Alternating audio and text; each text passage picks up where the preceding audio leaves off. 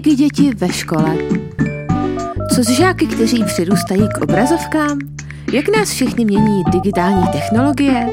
Janu Kršňákovi klade otázky Petra Svoboda. Ahoj Honzo.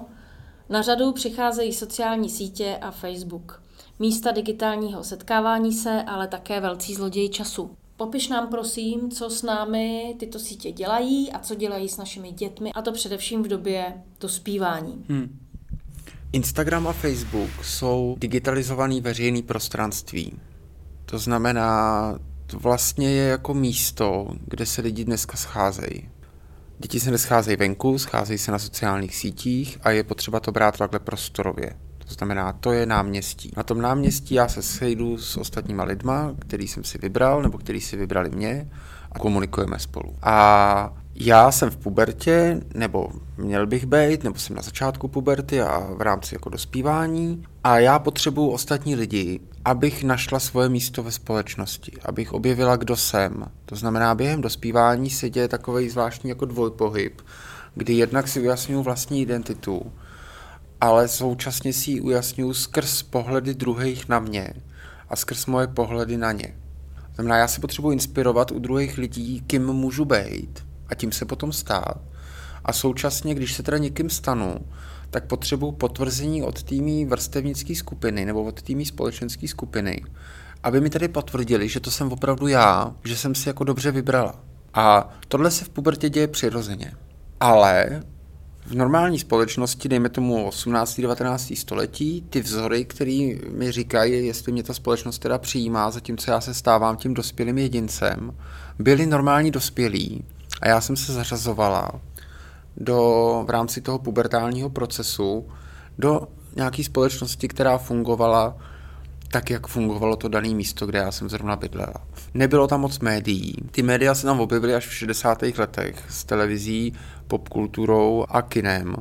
A vlastně tenkrát měli dospělý problém a to byli hippies, který prostě tomu jako systému začali říkat, že to dělají blbě ty dospělí a že by to měli dělat jinak. A, a spektákl vymyslel, spektákl je ten stroj a ta jakoby jeho audiovizuální část, dejme tomu, jo, je to víc věcí, ale dejme tomu, že prostě já tomu říkám takhle.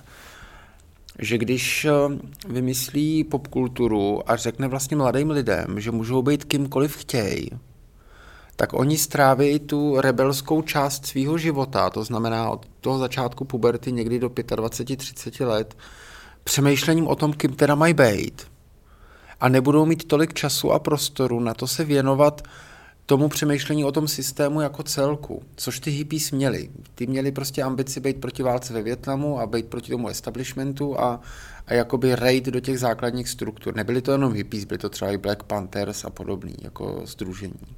Jo? A feminismus tam začíná a všechny tyhle ty jakoby uh, proudy.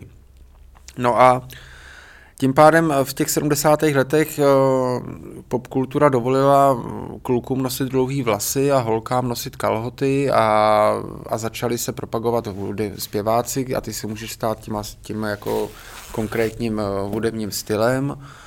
To znamená pankáči z konce 70. let, pak disco hudba 80. let, skateboard 90. let a surf 90. let. A teď se to jakoby rozmnožilo na mraky, mraky různých, uh, různých směrů. A to, co dělá Instagram a Facebook, je, že to je pokračování tady toho filmu s tím, že ten stroj nebo spektákl přišel na to, což v těch 90. letech ještě nebylo, jak vlastně umožnit každému tomu jedinci stát se sám sebou tou verzí, kterou chce opravdu on, tak aby vlastně každý si vymyslel vlastní hudební styl, který sedí jemu pro sebe. Jo, s tím, že u některých jako najdeš ostatní, který to budou následovat, u některých jsou masovější, třeba rap dneska je hodně masový, což v 90. letech tolik nebyl, a je masový, protože se z toho udělal biznis. Takže Instagram a Facebook, to je ta samá firma, Facebook, Meta, je vlastně stroj na nabízení lidem tady ty jako inspirace, kým se můžou stát, když jsou v pubertě, Když jsou dospělí, tak kam můžeš jít na koncert, nebo kde se co děje, nebo si tam jako navolíš ty zprávy, které získáváš. Ale v tom mladém věku tam jde o to hledání vlastní identity. S tím, že čím díl tě udržím v tom hledání, to znamená před nalezením té správné identity, tím vydělám víc peněz. Protože firmy mi platí za to, že, jim, že ti nabízím tvýmu pohledu uh, jejich produkty. A já tě můžu směřovat tím, co ti nabízím, tam, kde tě chci mít. To je v principu důvod, proč tolik lidí tráví tolik času na Instagramu. Hledají inspiraci, kým se můžou stát a lezou do nějakého permanentního nákupního centra, který nabízí eh, jako zboží, to, čím se můžou stát, jim na míru. A oni si to můžou různě jako modelovat. A to je jakoby ten základní rámec, co dělají sociální sítě.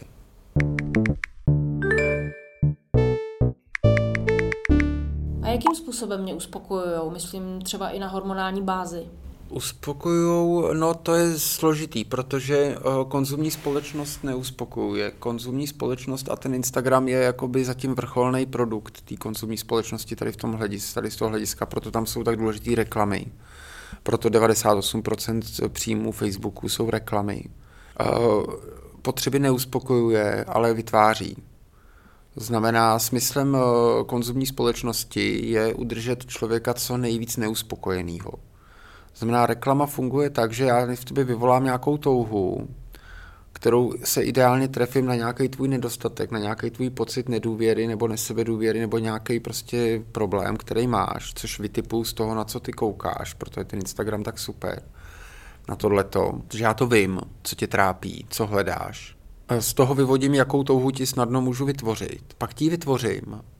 A pak v okamžiku, kdy ty toužíš po něčem, co nemáš, nebo co ti chybí, tak já ti nabídnu ten produkt, který ti to uspokojí. Ty si ho koupíš, chvíli ti to uspokojí, ale protože to je falešná touha, tak ta touha hned jako zmizí a já ti mezi tím vytvořím druhou touhu. Takže když mluvím s dětma o Instagramu, tak jim říkám, že to je stroj na nespokojenost. Jehož smyslem je zařídit, aby si byla nespokojená sama se sebou. Protože nespokojení lidi víc nakupují a dá se s nimi líp manipulovat spokojený člověk, klidný, který se má rád, se prostě nenechá jen tak zblbnout. Když to rozbitý člověk se nechá zblbnout velmi snadno. Takže tam nejde o uspokojování potřeb, tam jde spíš o to jako jejich vytváření. A k tomu ale samozřejmě používám nějaký mechanismy, jako je produkce dopaminu, který tě tam udrží. Dopamin, což je ten jakoby základní hormon, o kterém se mluví v kontextu sociálních sítí, ale samozřejmě tam hraje roli oxytocin a serotonin a, a, a další, další věci. Jedna z důležitých věcí je třeba adrenalin a kortikoid, to znamená jako stresové hormony, které se vyplavují prostě tím, když já jsem v nějakém stresu a pořád něco jako nevím, což je stav, který vlastně se sociálníma sítěma hodně často zažíváme ale nejvíce zkoumá dopamin. Dopamin je hormon, který určuje úroveň sebehodnoty a seberegulace. To znamená, ten, ten hormon souvisí i tady s těma okruhama a v okamžiku, kdy já mám nízkou hladinu dopaminu, tak mám prostě nízkou hranici eh, seberegulace a nízkou sebehodnotu.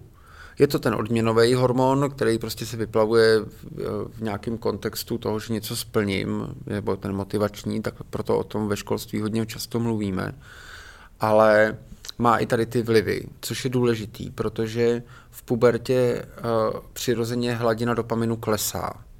On prostě najednou to jakoby v dětství je, jak, má, má nějakou úroveň a potom jako za začátkem puberty ten dopamin klesne a to tělo najednou potřebuje uh, si tam jakoby potřebuje zažívat události nebo situace, ve který ten dopamin zase stoupne. A to třeba dělá, že uh, pubertáci porušují pravidla a vydávají se rizikovějším eh, jako situacím. Protože v okamžiku, kdy já jsem v tom napnutí, předtím, než teda dokážu hm, to pravidlo jako porušit, tak se mi vyplaví hodně dopaminu. Dopamin mě prostě motivuje k tomu, abych měl nějaký zážitky. Aby mě to jako bavilo, aby mě to naplňovalo. Proto tam proto stoupá ta sebehodnota. Takže dopamin se nejvíc dopaminu se vyplavuje ne, když něco najdete, ale těsně před tím, než to najdete. Jo, a to je zajímavý, protože na tom jsou ty sociální sítě právě postavený. Znamená, já si dám nějaký úkol, že něco jako najdu, vyřeším nějaký tajemství a teď jako dělám, dělám, dělám, dělám, dělám, dělám, dělám a těsně předtím, než to jako splním, tak se mi vyplaví nejvíc dopaminu. Když už vím, že jsem blízko a teď to teda jako dotáhnu a mám to a jsem v tom jako, jo, super, dokázal jsem to.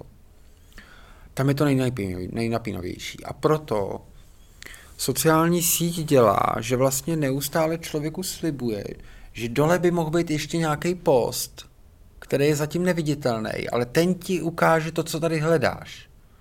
Protože my v rámci té setrvačnosti chodíme už vlastně jako bez myšlenky, jako bezvědomí, v bezvědomí na ty, na ty sociální sítě a tam teda jako jenom scrollujeme a scrollujeme a scrollujeme a scrollujeme, protože pořád hledáme, co nám právě ten, ten příspěvek, který jako wow, tohle jsem chtěl vidět, který mi vyplaví ten dopamin, že jsem to teda našel, to, co hledám, který mi dá tu odměnu za to moje hledání. No jenom, že ty firmy to vědí a proto jako jsou schopní protahovat to, kdy ty teda najdeš to, co tě doopravdy zajímá a před to ti vsunou ty čtyři reklamy a čtyři posty, které by tě mohly zajímat, ale vlastně jako víme, že tě nezajímají, ale možná jo. A, a tím v tobě vlastně budujou tu závislost tím smyslem, že pracují s tím, kdy se ti ten dopamin bude vyplavovat a kdy ne. Jo, takže třeba je to tak, že ty dáš nějaký post a sbíráš lajky, ale v prvních 20 minutách dostaneš za ten post jako 50 lajků a pak to začne klesat, že jo, protože se ten post obrazuje méně a méně lidem, ale ten Facebook ti neukáže po 20 minutách 50 lajků. On ti ukáže jenom 20 lajků. Protože chce, aby až vyjdeš z Facebooku, si se za pět minut znova vrátila na Facebook zkontrolovat, jestli ty lajky přibyly. A on ti pustí další dva lajky, který si mezi tím dostala. Takže pokaždé, když ty tam vlezeš, tak ti nějaký lajky přibydou. Přestože reálně ti jako přibyli už dávno, jenomže on tě neukázal. Že on ví, že ty tam jdeš pro to potvrzení, že jsi jako hezká. A to je zase to jako hledání a nalézání. To znamená, já se upravím, udělám si selfie, pak si to selfie vyladím. A já to nedělám kvůli tomu, že chci mít hezkou fotku. Já chci, aby ostatní viděli, jak jsem hezká. A to, že mě to potvrzení mi teprve vyplaví ten dopamin. Takže já potřebuju ten dopamin vyplavit až po těch, ten, to budou až ty lajky. A ty lajky mi zároveň jako řeknou, jo, to, do čeho jsi se pustila, úprava sebe sama, vlastního luku, je prostě OK, my tě berem. A nebo neberem. A pak máš na výběr, buď budeš teda vlastně individuální cestou a najdeš si svoji sociální bublinu, kde tě budou brát, anebo musíš předělat svoji sociální identitu, což je v pubertě jako běžný. Jo, prostě zjistíš, já se chci kamarádi tady s tím, ale tyhle ty lidi jsou pankáči, takže já se musím stát pankáčkou. Jo. A já jsem měl třeba tohle, to jsem jako já řešil, jo? že prostě já jsem byl jako mezi pankáčem a za hippíka, mezi hippíkama za pankáče a prostě nikdy jsem se netrefil jako úplně jako správně, jo. A teď už je, jako vím, že to bylo jako jedno, ale prostě v rámci jako mýho malého města jiné možnosti moc nebyly. Takže tohle dělá Instagram a Samozřejmě, že ten chytrý algoritmus, který to celý ovládá a, a byl zmíněný ve filmu Social Dilemma a začínáme to zviditelňovat celou tu společnost založenou na, na datech, a to je dobrý, aby děti věděli, že jsou teda permanentně sledovaný a že vlastně to, co jim ten Instagram nabízí, je uměle vytvořený. No ale právě, že i ta identita, kterou si tam vytváříme, my i oni, je umělá. To je zajímavý, protože oni jdou na sociální síť kvůli tomu, aby nebyli pod kontrolou ani učitelů, ani rodičů. Oni tam vlastně jdou, jako, protože tam chtějí být svobodní. A to, že si vytvoří tu sociální skupinu nebo WhatsAppovou skupinu nebo nějakou Discordovou komunitu, kde prostě budou uh, spolu komunikovat tak, jak chtějí, to je pro ně vlastně vyjádření svobody. Oni se tam realizují, nacházejí sami sebe a současně se tam jako realizují. A můžou tam být sami sebou, protože tam nemusí jako určitý věci ukazovat, které jsou normálně viditelné. Jo, takže je to takový jako velmi složitý, velmi otevřený prostředí, ale zároveň kompletně svázaný těma algoritmama na pozadí, který je takhle, takovýmhle způsobem manipulujou a mají tady ty jako obchodní cíle. A žádný jiný.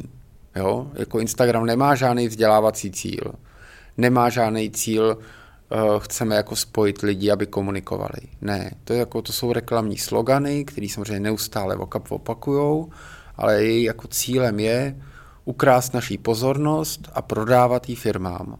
A na bázi to těch dat, který sbírají, jako až předpovídat, co budeme dělat v budoucnosti. To je to vytváření těch tužeb a těch potřeb. Jo, dovíst tě až do toho krámu, kde ti to teda prodám, což v případě kyberprostoru je prostě nějaký e-shop, kde kam ty si klikneš a rovnou si to koupíš. No ale zatím vším je to vytváření nespokojenosti. A to se může dělat třeba skrz ponižování tvýho sebevědomí. Slyšeli jste podcast Digi děti ve škole. S Janem Kršňákem, uklidňovatelem Digi dětí a Digi dospělých, si povídala Petra Svoboda. Podcast pro vás připravuje Národní pedagogický institut České republiky.